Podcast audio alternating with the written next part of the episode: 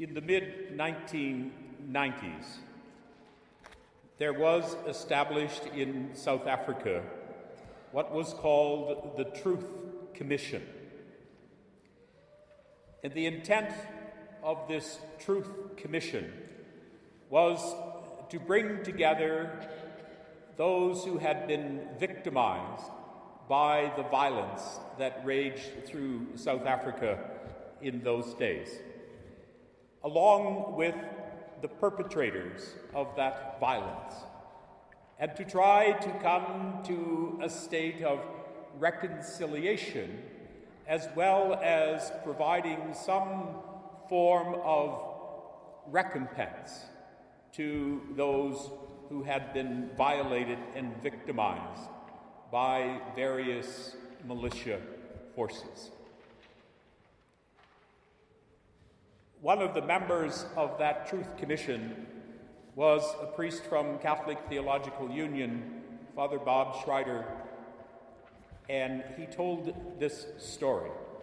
About one day in the court of the commission, a number of men who were part of these violent militias and who had brought tremendous pain and murder into some of the areas of South Africa were in the court.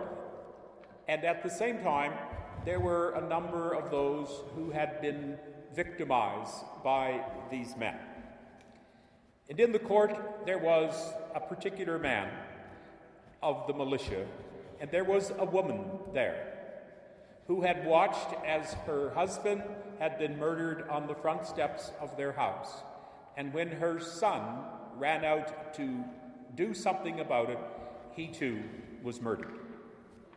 And so the chair of the court, the judge of the commission, spoke to the woman and asked her what her story was, and she told her story. And he said to her, "Is that person here in this courtroom?" And she said, "Yes, he is. He's standing right there." And he said to her, "What do you want by way of recompense from this court?" And she said, "I do not want anything from this court." And he said to her, "What do you suggest we do to this person?" And she said, "That is not up to me. But what I want of him is that he will come to my house once a month, and I will prepare him dinner. I want him to know that there is love greater than his hate." And Father Schreider said the man collapsed on the floor and started to sob. The teachings in today's gospel cause one commentator to say, "These are the hard teachings of Jesus' message and might very well have thinned out the crowd that was listening to him on that day." Christian forgiveness, unconditional love of others, no strings attached charity are shaped by a logic that is quite different than the usual, the expected, the popular norm for survival. Not to mention the ridiculous idea that one should turn the other cheek when one is attacked. As John Che says, it sounds like Jesus skipped Playground 101.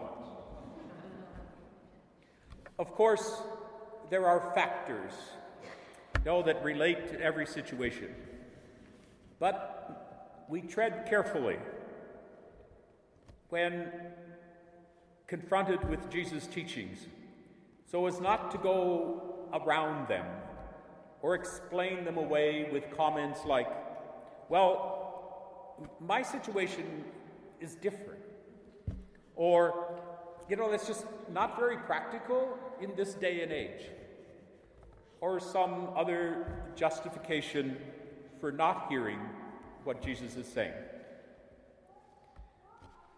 Love your enemies, turn the other cheek, give to anyone who asks, expect nothing in return, don't judge, forgive, be generous, do good to those who hate you, pray for those who mistreat you. This is the logic of what Paul would say from the new Adam, the new Eve, using that distinction that Paul gives us today, that having been made in the image of the first Adam and Eve, we are called to the image of the new Adam and the new Eve, the heavenly one, the spiritual one. It is the logic that is prefigured in the action of David to be merciful to Saul. This is the heart of the gospel, but it's not just found in today's text. We find that kind of reversal, if you like, in Matthew when Jesus says, if you lose your life, you will find it. Or when Jesus says in John's Gospel, only the grain that dies bears fruit. When we accept this logic of the gospel, we receive, Jesus says, abundant gifts, like a great measure, packed and shaken and overflowing into the lap of our life. These are the gifts, Jesus says, that come back to us. Gifts like peace and integrity and freedom and mercy. Like the woman in the story of the Truth Commission, as she reached out to the perpetrator who brought such pain and evil and suffering into her life, she wouldn't let that be the logic of her future. Such gifts replace the pain of grudges, the sin of revenge, and the simmering wound of being wrong in our righteousness, or righteous in our wrong.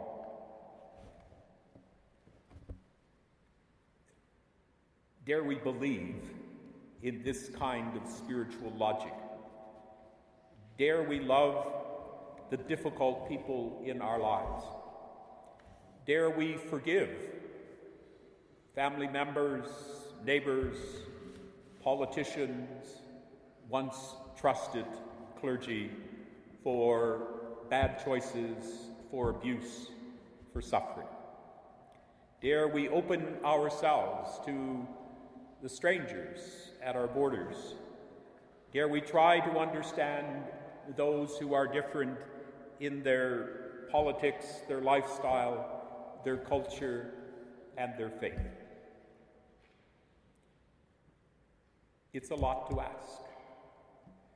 We are not saints yet. But the call of the gospel is unrelenting. And when we fail, as we sometimes do, the cry of the psalmist is our source of comfort and our reason to be courageous the next time. The Lord is kind and merciful, slow to anger, and abounding in goodness.